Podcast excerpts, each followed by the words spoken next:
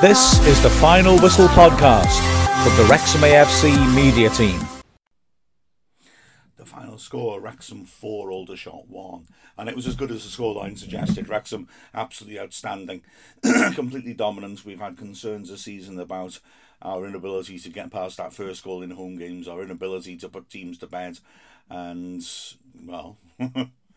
let's hope that that was an indication that the problem is solved, not least because we've got a similar game coming up on Tuesday. Wrexham started off with Tom O'Connor absent through injury, which I must admit before the game I felt a little bothered by. Uh, it didn't matter in the end, I suppose.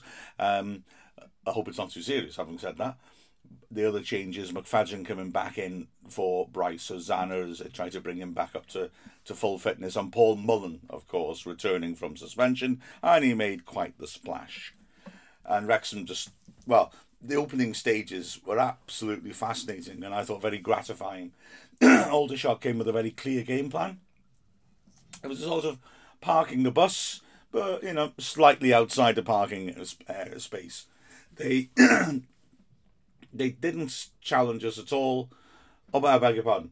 They they committed their front three to press in Wrexham's half, and they did it fairly well considering they were a bit detached from the rest of the team.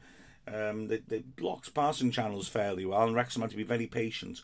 But then the midfield and defence lived in Aldershot's half. But the defence, this is why I'm trying to make this bus analogy, didn't drop deep. They tried to fight to avoid it. They stayed outside the, the penalty area.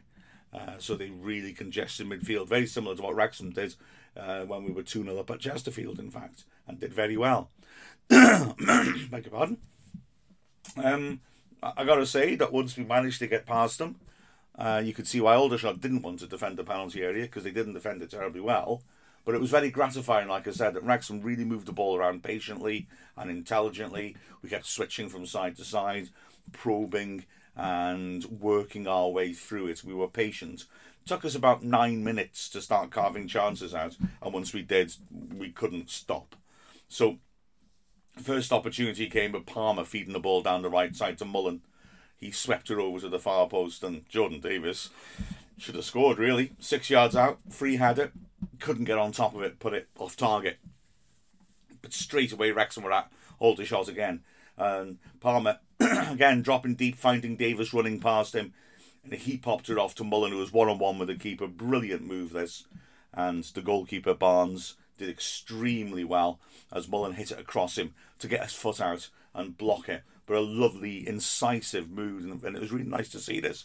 and he considers some of the stodgy stuff Wrexham played earlier this season at home. To see Palmer, Davies, and Mullin just slicing through a side.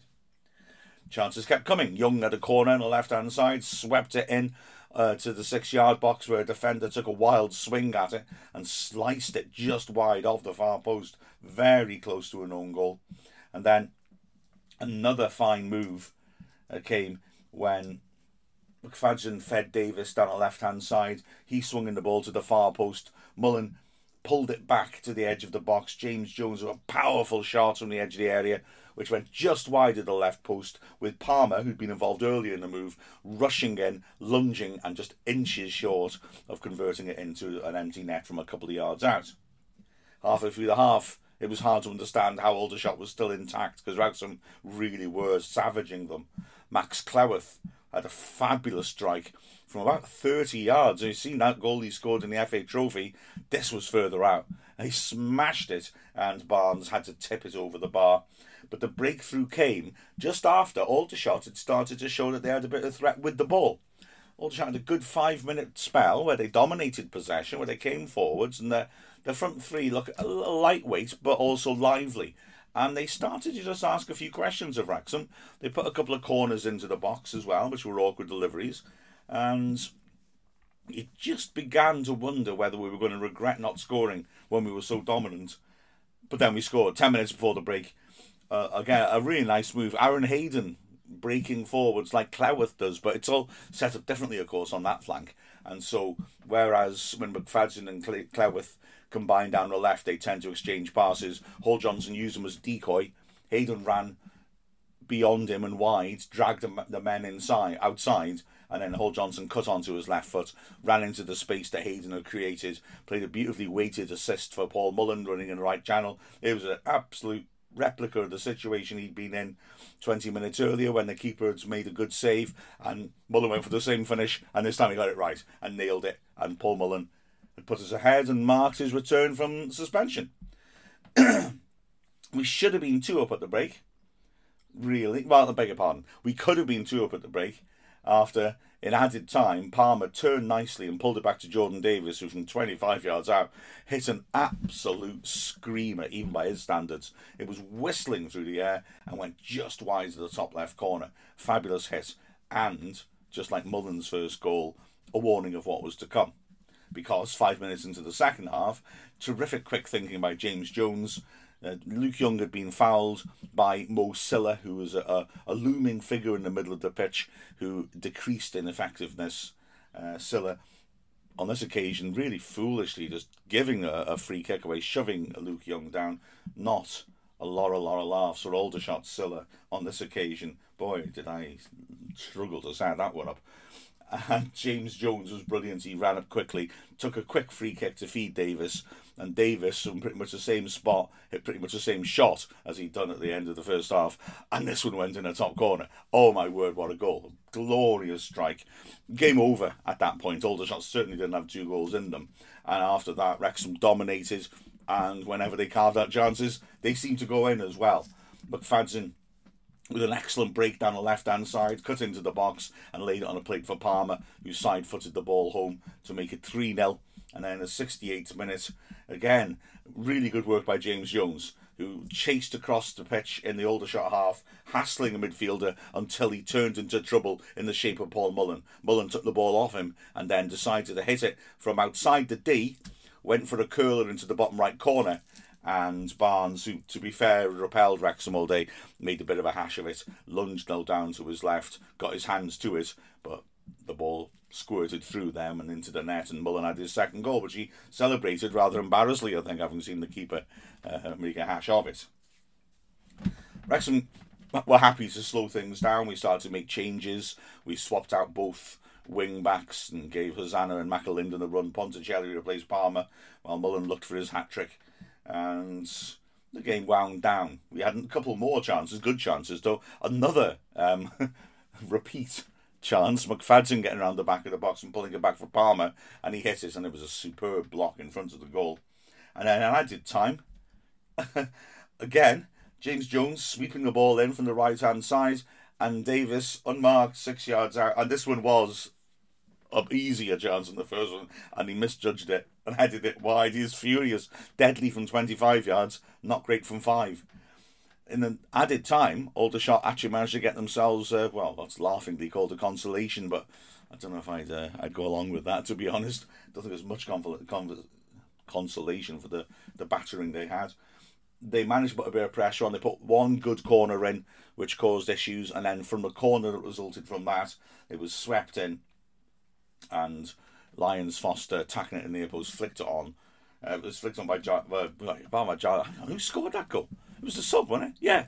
Giles Phillips flicked it on, and Lyons Foster from close range poked the ball home in the 93rd minute. But it was, uh, it was the only thing that did was deny Rob Lainton a very easy clean sheet, and you can imagine how angry he must be about that. Looking through the performances, Lainton had nothing to do, couldn't be faulted on the goal, didn't have a save to make. At the back, Cleworth really caught the eye. He, he battled and defended well and broke forwards really well. Tozer was imperious as ever. Uh, the, the back three, I'm, I'm getting rep- repetitive strain injury, but saying the same thing about them. Hayden won some great challenges. That burst forwards for the goal was nice, just to create the space. Yeah, they, they were really solid and in control. The wing backs, McFadzean again, you know, couldn't through hasn't got ninety minutes in him yet, and I assume again he'll be rotated out on Tuesday. But oh, he's a good player. You know, he gets forwards well. He delivers into good areas. Defensively, he looks perfectly sound. On the right, Hall Johnson enjoyed himself. Had his customary, you know, very sparky first half hour as well, and yeah. So again, probably pretty much what we expect of them, but at a very good quality. Uh, the midfields were excellent. They ran the show. Um, Young was energetic and, and terrific and kept things moving and kept passing in, in a positive manner and was everywhere. Davies was my man of the match. I thought he was terrific the way he kept driving forwards and creating and scored a screamer. But hats off to James Jones, who, you know, coming back into the team, having been even not, not even on the bench in the last couple of matches, uh, did really well. Again, he's a different type of player. He doesn't catch the eye with fancy stuff he does, but his work rate was terrific. He got an assist for the Davies goal through to his quick thinking. He deserved an assist for the second Mullin goal because he was the man who forced the error that allowed Mullin to shoot. And his energy was terrific. I said I forgot to say at the end that chance that Davies headed wide.